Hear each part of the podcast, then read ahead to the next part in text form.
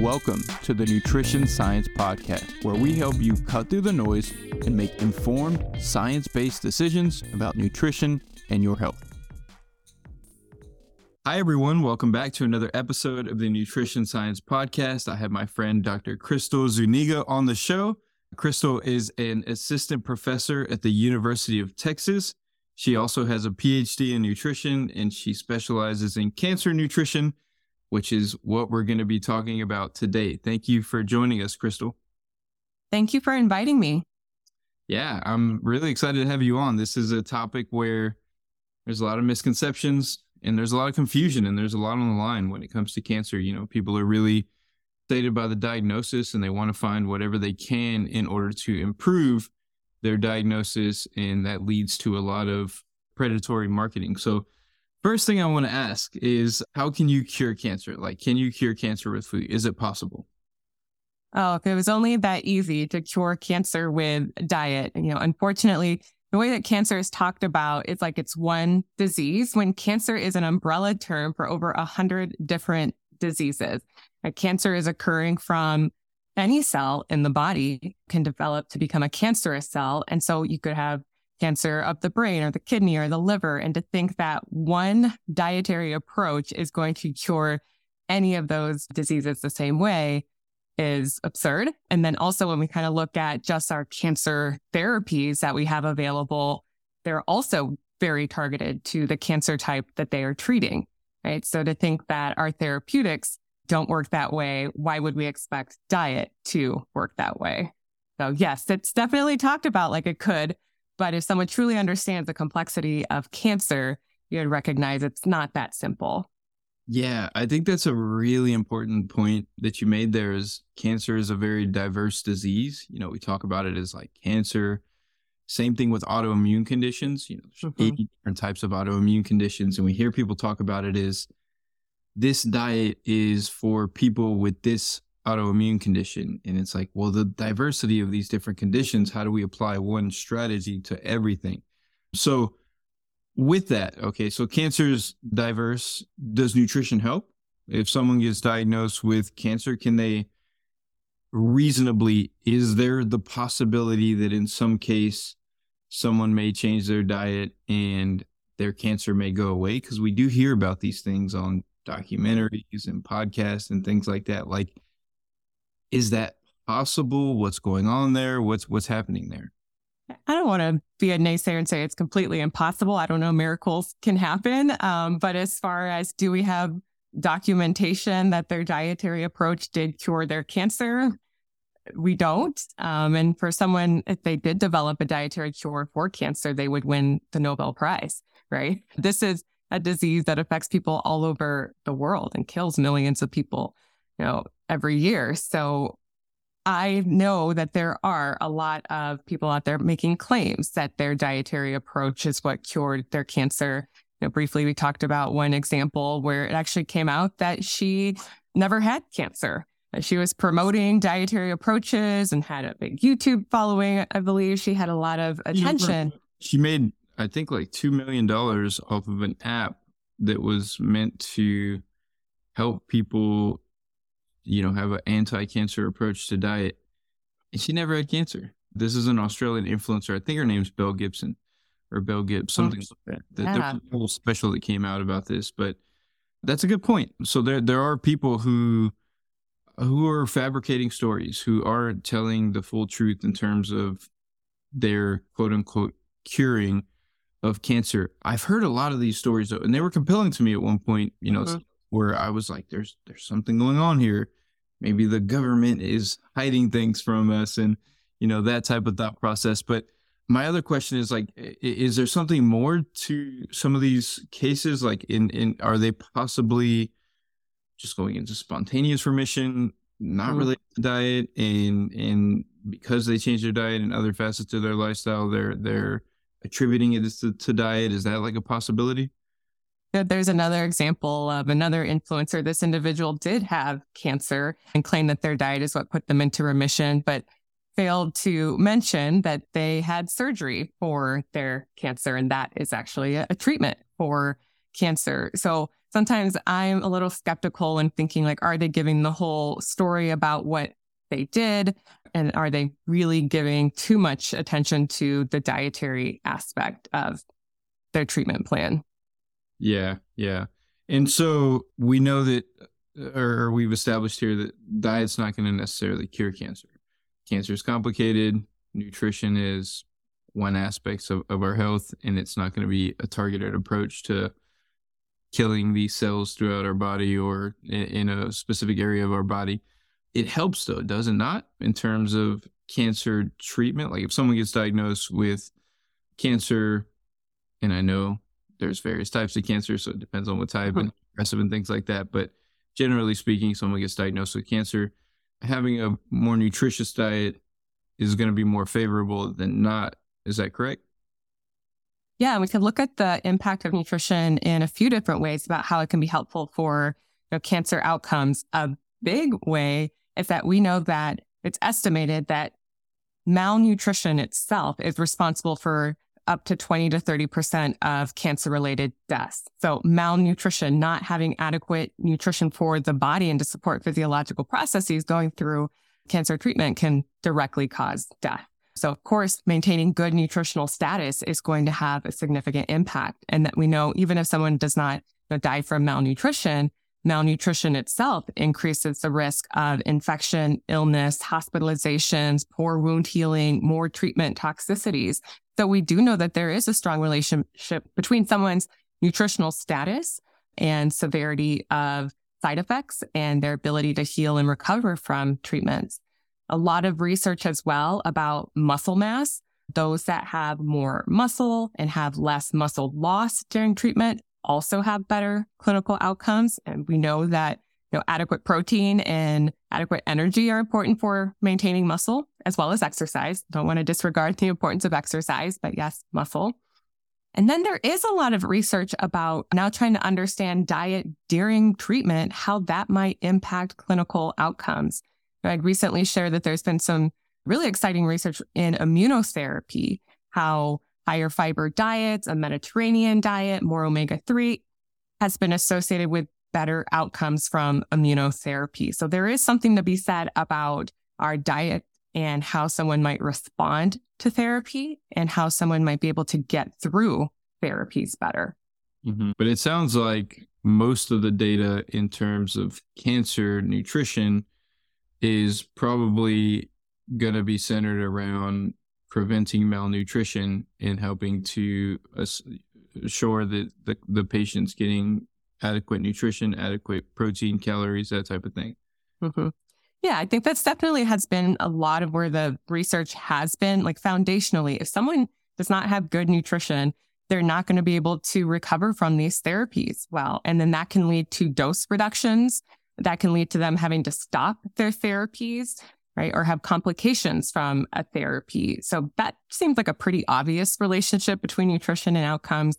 But there is definitely more interest in about you know, what if we limit a specific amino acid in the diet or try, for example, a ketogenic dietary approach? How might that be helping these therapies be more effective? So foundationally, yes, that's pretty strong, the malnutrition and cancer. But where a lot of the research is going now is how can we make these therapies more effective through manipulating diet, but mm-hmm. nothing about diet replacing therapy. Yeah, yeah. So supporting therapy, but but the foundation of nutrition has to be first energy and protein needs being met, and then consider these other factors, fiber and other things that may be important. You mentioned mm-hmm. ketogenic diet. I want to go there. So okay. ketogenic diet, I know a lot of people. I've seen a lot of claims. You know, people think sugar feeds cancer, for example. That's a very common claim that's made is that sugar feeds cancer. So the alternative to that is go on a ketogenic diet, keep blood sugar as low as possible, and that's going to be like quote unquote a cancer therapy. Uh, what's your response to that type of claim? So again, how there's just not one cancer, right? So with the ketogenic diet, there has been some interesting positive research in the area of brain cancers because we do know that, right? Those brain cells are taking up a lot of glucose. So reducing the amount of glucose availability in the brain into those cancerous cells in the brain might have some therapeutic benefit. But then when we talk about this sugar feeds cancer, it's like, well, it's one of those half truths of like, well, yeah, glucose is going to feed a cell just like any other cell in the body, but also those are whole cells that are rapidly dividing. So not only do they need glucose for energy, they're going to need protein, they're going to need fat, they're going to need all the vitamins and minerals just like any other cell. So we cannot selectively starve cancer because cancer is going to need more than just glucose. You could starve it of glucose or starve it, quote. It's still going to get fuel from other sources. And we know that our bodies make glucose. So if you try to keep glucose levels down, your body's just going to be able to make glucose to maintain those normal blood glucose levels. So I think it's definitely been oversimplified, kind of to, to just sum it up about cancer metabolism. And even within certain tumors, they have seen that in a tumor, there are different types of cells within that tumor. Those that are having less access to oxygen might be more reliant on anaerobic energy sources, you know, like glucose, but there's other cells that are getting a lot of oxygen. So they can use fat for fuel, right? So let's say is like cancer is complex and even within the own tumor, there can be complexity in the different metabolic pathways that those cells are using for energy.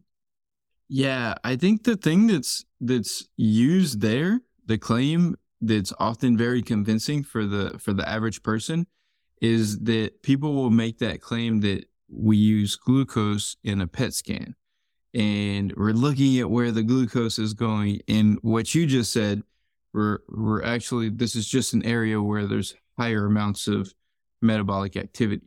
And it's not that glucose you know the cancer cells are selectively taking up glucose. They're just using more energy and mm-hmm. so we're putting in an energy source and seeing where that energy source is being used in very high amounts. And it's being used in very high amounts in cancer cells because it's what they do. They're rapidly dividing and they're growing very quickly. So this is very similar to the thing that I've seen almost the same type of manipulative, quote unquote, educational content where they say that sugar is more addictive than cocaine and then they'll show the brain scans where sugar causes more brain activity than cocaine.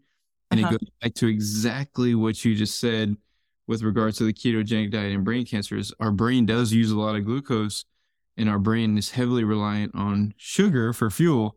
So if we eat sugar, our brain's going to have more activity. Of course, this doesn't mean that it, sugar is more than cocaine. It just means that sugar is a fuel source for our brain and when we give our brain more energy, our brain is going to have more activity occurring. And, and this is like just a similar thing where people are using these images out of context in order to create a narrative that just isn't in line with reality, unfortunately. And it's very convincing for the average person. It's really difficult to see that and, and be able to critically evaluate that and be able to say, oh, well, that doesn't add up because of this reason, you just see that and you think, oh wow, that's that that there's truth to that. Mm-hmm. I believe yeah. at one point when I saw that specific argument, essentially like the the glucose from the PET scans, I thought that oh wow, cancer patients shouldn't be eating a lot of glucose because this this makes perfect sense. Before mm-hmm. reading any of the literature on that topic, you know, you you just yeah yeah, it, it's very convincing the way that these things are presented, but I'm glad you cleared that up for us. So, cancer is not fed by glucose. What about fasting? So, this is another thing that very common that I hear a lot about. Fasting causes autophagy, which helps to clear out cancer cells or something along those lines. Is there uh-huh. anything to that? Yeah. So there has been some new research coming out about fasting and doing intermittent fasting and how that might be, again, an additive effect in relation to therapy, but in a very, I think there's also going to be a very selective population where that is going to be a safe thing to do. So one of the theories behind how this might be working is that cancer cells are really not listening to growth signals. They're just dividing and replicating right, without waiting for that signal to grow and the signal to stop, but they just keep going. So theory is that with fasting, for example, that our healthy cells are going to slow down in their metabolic, you know, uh, in their metabolism. And so there has been some research about trying to use fasting around the time of, for example, chemotherapy. And a lot of chemotherapeutic drugs are working through the mechanism of impacting rapidly dividing cells. So it's a way to kind of quiet the healthy cells while the cancerous cells are rapidly dividing. And so they have seen some evidence that it might reduce the severity of side effects in some individuals that do fasting around that chemotherapeutic window because then the cancer cells are picking up more. But all that's like, it's exciting research to follow. And there's definitely interest in how that might be something to enhance the efficacy of therapeutics. But it's been done in very small samples. And really, it's been just a couple of research groups that have been doing this. They are running a lot of clinical trials right now. And I don't want to say that's not going to have any benefit. I think we need to look at the utility of diet and multiple tools. Right? And all that to say is like, as well, though, we got to go back to that malnutrition risk. So, where they've done a lot of these studies is breast cancer populations. That's not the highest risk for malnutrition compared to a population like pancreatic cancer or lung cancer. Those are much higher risk of malnutrition. So, maybe in a population that is not at high risk of malnutrition, doing some fasting around chemo window might have some benefit. Also, some research from that group as well that it did stimulate maybe a little bit more of the immune system. And we know the immune system has a role in cancer therapy as well. So I think that there is some exciting stuff coming out. I don't think it's strong enough to say everyone should be fasting. And again, that these studies have been done with certain types of therapies and certain cancer types. And also one little plug about that too. In one of their studies, they wanted people to fast around their chemo window and for every cycle. And more than half of them did not finish doing the fasting for all of their chemo cycles. And it just shows like this is just a short window to do this. Yeah. But there was quite a challenge in people being able to do this. So I think that's another thing we got to look at. Like, all right, great. We can look at these potential mechanisms of benefit, but can people actually do this during treatment? Yeah. Treatments are tough. And then they say, oh, also you should not eat for three days. Um, yeah, 50% dropout rate. And then I think the important thing with this research is, and this is something that doesn't get communicated well enough on podcasts and on social media, is as you mentioned, they experienced benefits in terms of slightly, you know, improved response to chemotherapy. It's not curing anything, not even close, not even close to close. You know, it, it's mm-hmm. it's possibly helping outcomes a little bit, and that's the reality of of what nutrition is doing from what I've been able to gather in, in my research and following people like you is like, yes, mm-hmm. nutrition is important. Nutrition is important for health. Generally speaking, in every way, nutrition is important for every aspect of health because it's what nourishes our body. It's what gives us the protein, amino acids, vitamins, minerals, everything we need. But it's not a therapeutic for cancer. Too many people are trying to use it as one. And, and it's just it's not going to be that. You know, it's just not there. There's not enough science to support using it in that way. Absolutely. That's fine. Like I am excited about research that is interested in using nutrition in that way. But like I said, the science is not there yet. And there's still a lot of unanswered questions. And when we look at even with all the research, decades of research on some types of chemotherapeutics, there's still cancer types that then become resistant to that therapy. So who's to say we're not going to see the same thing with diet, that it might be helpful to a certain point. And then we know that cancers mutate. They are going to do what they need to do to stay alive. So who's to say that we're not going to see that type of resistance from dietary therapies as well? Yeah. Because we, and it just shows we need a multi, in our, the way that cancer is treated, it is multi-targeted because we know that if you keep just targeting one pathway, the cancer can mutate and do what it needs to do through other pathways. So you have to do a multi-targeted approach. So again, something like starving cancer, that's one approach of where you're just trying to limit a fuel source. It's got other ways that it's growing and dividing and evading the immune system. It's complex. Yeah. So it's not the government keeping a, a cure from us. Yeah.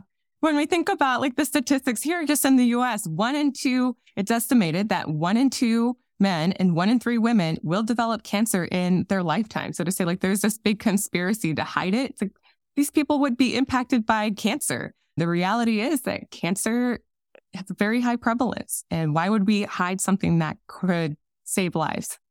Um, I know yeah. people that have conspiracies have reasons why they think that, but another when I, thing you know I want to cover there is that I see a lot of people mention that oh well cancer cancer rates are going up. That's not true according to the data, is it? I, I it doesn't seem to be the case the data that I've looked at. Well, if you look at like raw numbers, yeah, incidence is going up because the population has been increasing and we have more of an aging population and cancer is also a disease of aging. There are certainly some cancer types where the prevalence is increasing, like pancreatic cancer, liver cancer, prevalence increasing of colorectal cancer in young adults. Although it's been declining in the older adults, we're seeing a rise in the young adult population. But then also there's some relationship between obesity and cancer. So some of this might be explained by higher prevalence of obesity as well. Not that that's the only cause of cancer, um, or doesn't directly cause cancer. It increases the risk to be clear there. So to say like raw numbers, yeah, it's going to look like more. And there are certainly some cancer types where prevalence is increasing, but we're also seeing decreases in some like lung cancer, for example, less people smoking, lung cancer prevalence has gone down. And that's actually been attributed to why we're seeing some lower mortality rate in cancer, less lung cancer. But a report just came out about maybe some increases in mortality related to what happened during COVID, where less people were getting screened for cancer. And that we know when we have earlier screening and diagnosis, better treatment outcomes. So the numbers might be a little bit skewed related to what happened during the pandemic. Yeah. Yeah. So that's an important point to note though. So cancer prevalence is going up. There's more more people are getting cancer because the population is growing and the population is aging. And this is really, really important to note because some I, I, see people saying, "Oh, well, cancer is the number two cause of death," and there's a reason for that. You know, it's because of our toxic environment, and the reason is because we don't die from other stuff, and that that's why we cancer. Someone asked me, "When is when are we going to make cancer and heart disease not the number one and number two causes of death? Like I got that question in one of my hmm. Q and A's once, and I'm never like that's not going to happen. like that. Mm-hmm. I mean, that would be a miracle in in in mm-hmm. you know, cool science. It would be a miracle for us not to die of those two things. Those those are diseases of old age. They start when we're born, essentially, or they can occur at any point in our life. Like we start getting heart disease from the second we're born, our arteries start to slowly clog up and, and develop plaque and build up and start to break down and lose function. Like it's like your plumbing system in your house. That happens. Uh, things might go wrong in your DNA that lead to mutations that cause cancer throughout your lifetime because cells are dividing throughout your entire life. And yeah. it's possible for something to go wrong in that cell division where your DNA is impacted and those cells start to grow and your immune system doesn't take care of it, you know, in, in the right time, that that can occur. And those are going to occur if we live long enough. Um, and so it's, uh, yeah, uh, you've heard these types of narratives like, you know, cancer is this prevalent because of all the toxic environment that we live in. That's not really the case. The case is we live long enough. And, and yes, there are things that we're being exposed to that we don't really fully know and understand the true ramifications, but most things are pretty well tested and before, you know, they're put out into the the population and there's very few things that truly like cause cancer. Like I got a lot of questions about oh, things yeah. that, you know, uh, with doing a Q&A for the show, you know, I asked like what are some things and I got a lot of like does blank cause cancer? And in every case I think it goes back to like we have to understand what you talked about is like cancer is really complex and it's not going to be one thing. And one thing may marginally increase risk, but besides smoking, there's not like anything that's really blowing cancer rates out the water that that we're aware of, or, or is some other things like besides smoking? Like, what are the other major things that are like known quote unquote causes of cancer? Right, alcohol. For sure, people hate when I say that one, but alcohol, um, right? That's a known carcinogen there. Radiation, like UV. Now there's also a whole group of people saying that UV radiation is not dangerous. Like even though we have all the research that shows that it does damage DNA. So yes, anything that can directly damage DNA, yes, in theory, could cause cancer. But I think also we, we could all think of someone we knew who drank and smoked and never had anything wrong with them. Not to say that you shouldn't avoid those behaviors, but just to understand, like even for example, the BRCA gene mutation. Like we know a tumor suppressor gene and people have mutations in this gene. It's not a hundred percent chance that they're going to get cancer. Definitely a much higher risk than the general population but just an example to show how complex cancer is that you can have a known mutation in a known a tumor suppressor, and that doesn't guarantee that you're going to develop cancer. It does significantly increase the risk, but it takes these mutations to develop and take some time dietary wise. So as we're talking like alcohol, smoking, UV, we know that obesity does increase the risk of many different cancer types. That is something increasing as well red and processed meat can increase the risk. Not, it is listed as a carcinogen, but then we've got to think about exposure and amount that is consumed. So having a hot dog is not going to mean you're going to get colorectal cancer. It's about exposures over a lifetime. Yeah, yeah. With that one, the red and processed meat, I believe the exposure in the increased risk was like 18% increased risk of colorectal cancer with 50 gram serving per day. Mm-hmm. Uh, which is like if you had a serving of processed meat per day, you're increasing your lifetime risk of colorectal cancer about 20%. So, you know, that, that, um, that's important to take in a larger context though, because people think 20%, that's a large amount, but then your lifetime risk of colorectal cancer is 4%. So it's really like taking your lifetime risk of colorectal cancer up 1% in over the course of, you know, of having a processed meat every single day. So, and this is mm-hmm. one of one of the food constituents that is most like has the most potent effect on cancer. Like you know, a food mm-hmm. thing, a food constituents. You know, red processed meat, alcohol, of course, that's probably the most potent. It's definitely the most potent. But in terms of food, food items, ingredients, things like that, like the overall impact of individual foods is small in the context of things. If we put the whole diet together, that might, if you had to guess, I know there's probably some data on this, but it's there's no way to get this like right off the bat. Like total cancer risk, how much of that would you say could be attributed to diet? So if someone did everything perfect over the course of their lifetime versus someone who just ate fast food, what do you think mm-hmm. potential reduction in cancer risk could be? Yeah. You know, and often it's grouped as like lifestyle behaviors. You know, 40% of cancers could be prevented through lifestyle behaviors. So that includes diet and physical activity and vaccinations. Cause now we also know about, you know, HPV, for example, and sunscreen, wearing sunscreen behavior. So it does get kind of grouped into behaviors. So, you know, isolating what directly diet contributes could be a little more complicated, as you said, and that people aren't eating a food. They're eating a dietary pattern within their life and their healthcare system and all of these SES status that there's so many layers within that as well. To nail mm-hmm. it down, it's like hot dogs. You know, really, we've vented about this before, but you know, what gets attention is vil- villainizing a food, creating a lot of fear about things instead of really getting into that nuance and complexity of what diet is and I'll have to say too, I think scientists kind of contributed to this when there was a lot of this initial research of looking at isolated foods, looking at isolated compounds, and then looking at cancer risk. So big headlines would come out about, for example, coffee. We'll give coffee does this, or flavonols do this, or lycopene does this. And now the research is getting a little more towards patterns. Look at dietary patterns. People aren't just eating one food, they're eating patterns of food. Yeah. And so let's look at what is a dietary approach that we could promote rather than making people fearful about a certain food or really having them hyper focus on one food.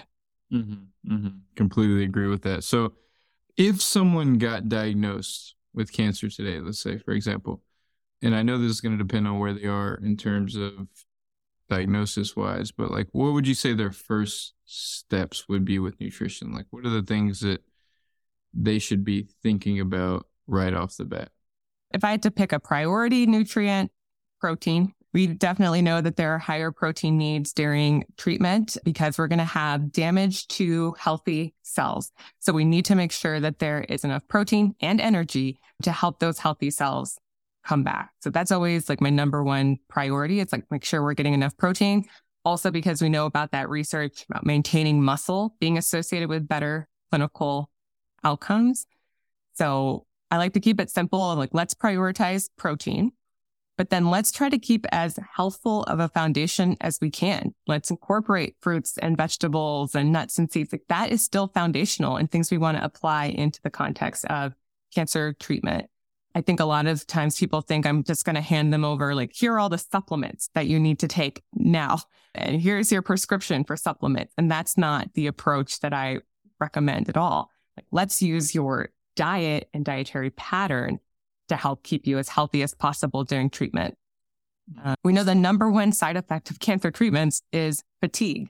So if someone is not getting enough energy and fuel coming in, that is going to worsen their fatigue and it's going to worsen their muscle loss.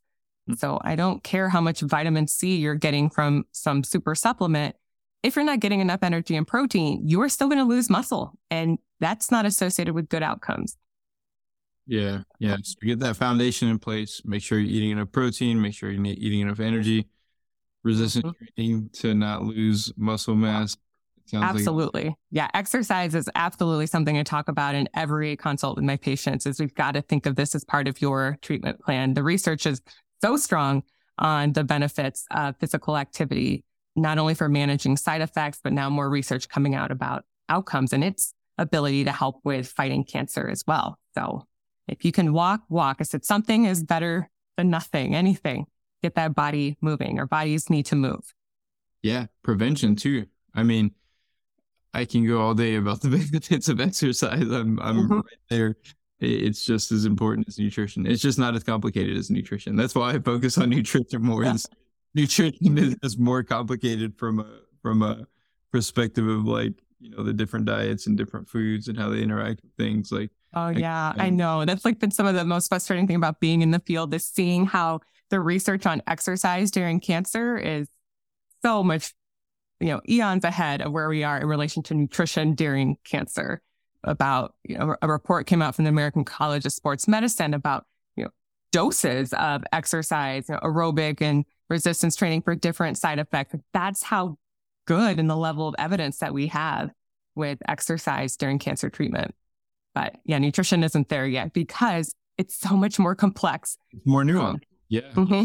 I mean, I have a master's degree in exercise science. Like the one of the one of the reasons I went in the direction of nutrition is because it's because of the nuance and the the complexities of nutrition. It's just it's fascinating and, and truly like as you mentioned, you know, there are studies of things like lycopene and anthocyanins and blueberries that have like positive interactions with reducing cancer cell growth in petri dishes. But the reality is when we start to apply those things in a nutrition quality of overall diet, like then there actually is potentially some benefit. Like some of that might be going on in the cells when we when we take that deep complex not very sometimes not you know not very translatable information and then apply that to the context of like okay let's focus your dietary pattern on getting some of these blueberries getting some of these tomatoes getting some of these foods that have potential properties that, that could be beneficial for you and building out a diet based on that not relying on a superfood to do the work or anything like that but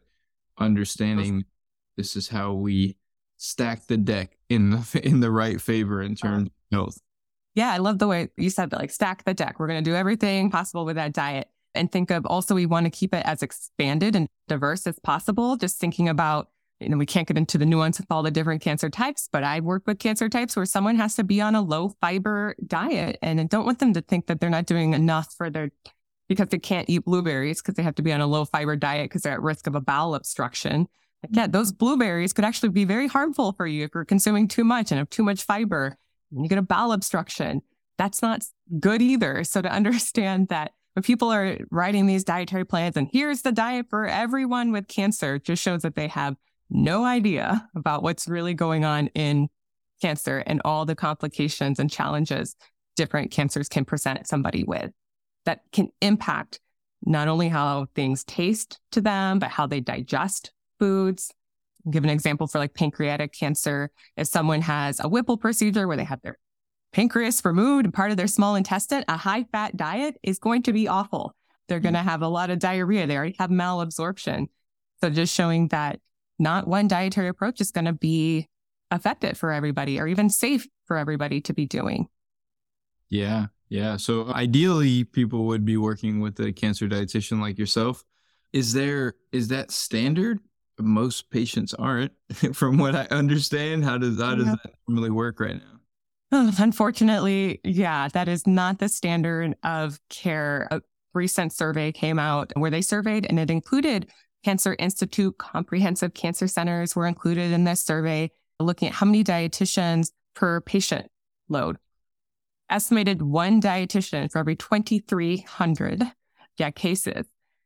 Some, when they had the survey looking at some had part-time dietitians. Sometimes often it's okay, someone from the hospital, we pull in one day a week to do rounds around the chemo chairs that day, that there is not really standardized across all cancer centers. Yes, some definitely have.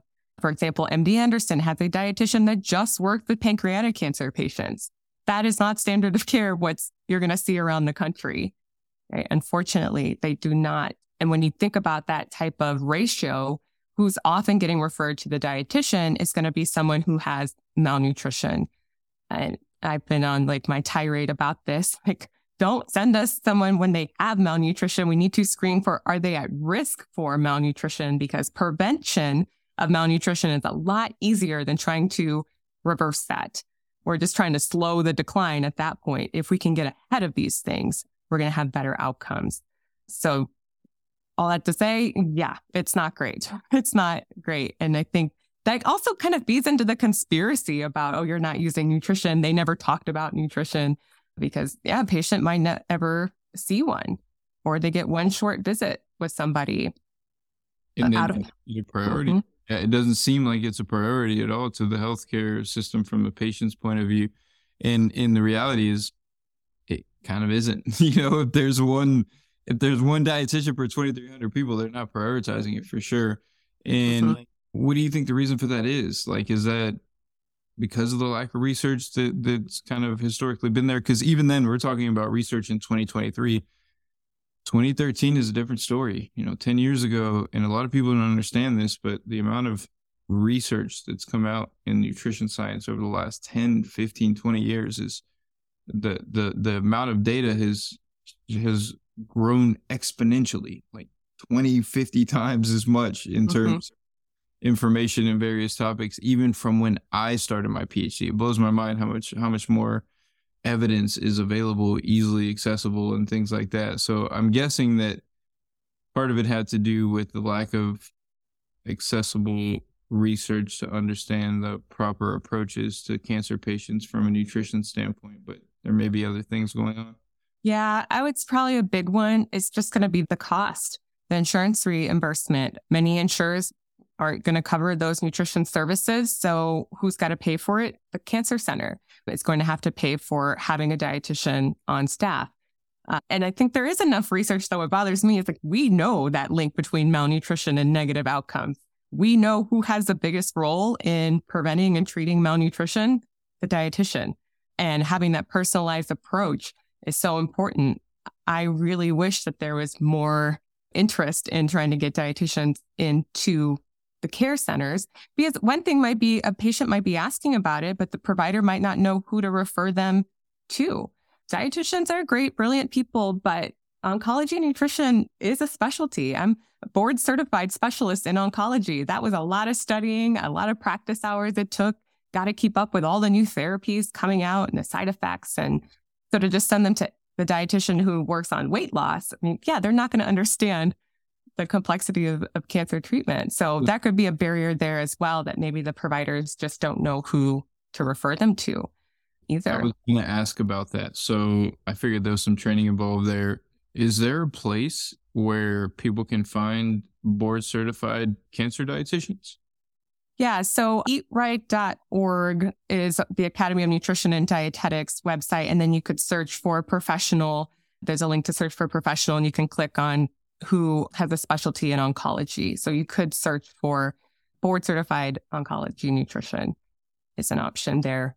But um, many of them, though, are working already within a cancer center. So they might not be accessible to somebody. Yeah unfortunately. So that's why, I like, I have my virtual practice. I can, through licensure laws, I can work for some people in different states and support them because they might not have access in their cancer center. I often hear stories about, yeah, I had like a 15 minute visit with them. They told me to just eat more protein and that was it. and to think like so much can happen.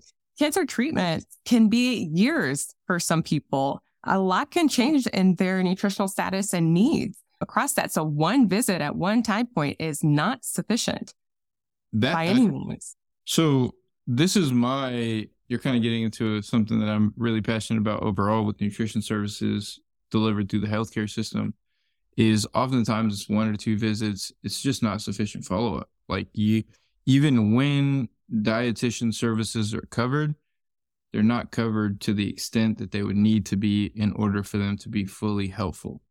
And I think there's a challenge there because, as you mentioned, insurance companies aren't going to pay more for multiple sessions, and there there has to be a way to deliver these services in a more cost efficient manner.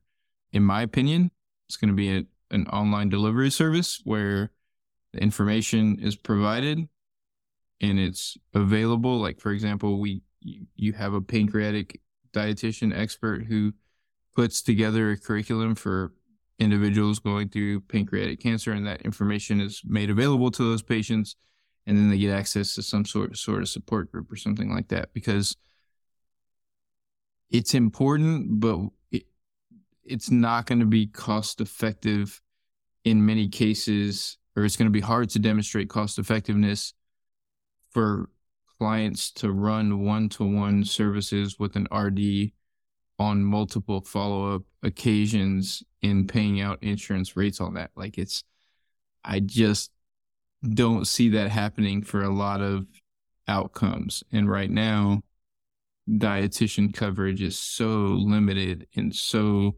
many different health conditions where it can be extremely beneficial. And I think that's the barrier is you, yeah.